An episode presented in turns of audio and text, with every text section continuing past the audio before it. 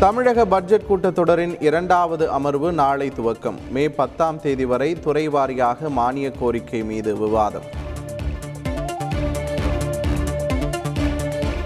கல்வி வேலைவாய்ப்பு பொருளாதார வளர்ச்சி என எந்த மாநிலத்திற்கும் சளைத்தது அல்ல தமிழகம். முதலமைச்சர் ஸ்டாலின் திட்டவட்டம். ஓய்வு பெற்ற நீதிபதி முருகேசன் தலைமையில் மாநில கல்விக் கொள்கை குழு அமைப்பு. பனிரெண்டு பேர் கொண்ட குழுவை அமைத்து முதலமைச்சர் ஸ்டாலின் உத்தரவு. தமிழகத்திற்கு என தனி கல்விக் கொள்கை உருவாக்குவது பெருமைக்குரிய விஷயம். நமது மாணவர்களுக்கு ஏற்றவாறு உருவாக்கப்படும் என்றும் அமைச்சர் அன்பில் மகேஷ் தகவல். இரண்டாயிரம் பேருந்துகளில் சிசிடிவி கேமரா. புகார்களை தெரிவிக்க தனி கட்டுப்பாட்டு அறை அமைக்கவும் போக்குவரத்து துறை திட்டம்.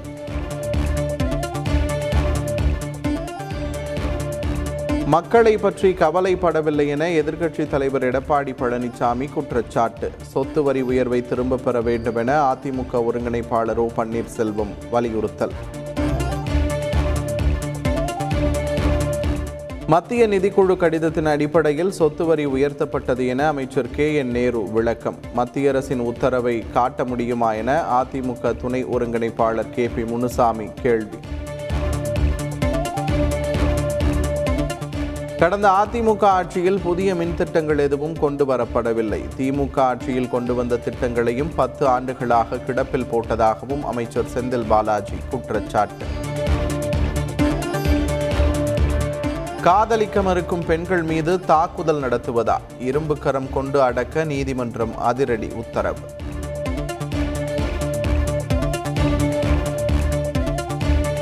ஐந்து லட்சம் ரூபாய் லஞ்சம் பெற்ற மாவட்ட குற்றப்பிரிவு டிஎஸ்பி கைது. நிலப்பிரச்சினை வழக்கில் பேரம் பேசிய நிலையில் அதிரடி நடவடிக்கை.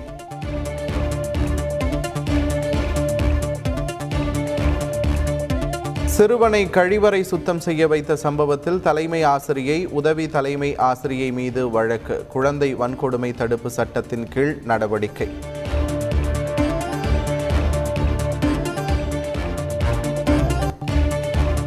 இரண்டு ஆண்டுகளுக்கு பிறகு நடைபெறும் கூவாகம் கூத்தாண்டவர் கோவில் திருவிழா. சாகை வார்த்தலுடன் சித்திரை திருவிழா துவக்கம்.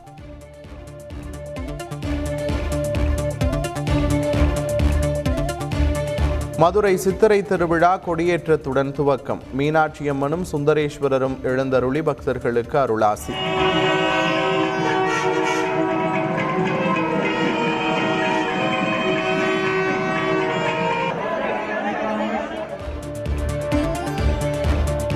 இருபத்தி இரண்டு யூடியூப் சேனல்களை முடக்கியது மத்திய தகவல் மற்றும் ஒளிபரப்பு அமைச்சகம். தவறான தகவல்களை பரப்பியதால் நடவடிக்கை.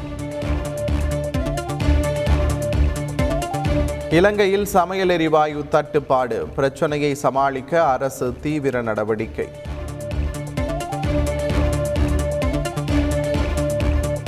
இலங்கையில் பொது மற்றும் தனியார் சொத்துக்களுக்கு சேதம் விளைவித்தால் கடும் நடவடிக்கை. போராட்டத்தில் ஈடுபடுவோருக்கு பாதுகாப்பு அமைச்சகம் எச்சரிக்கை.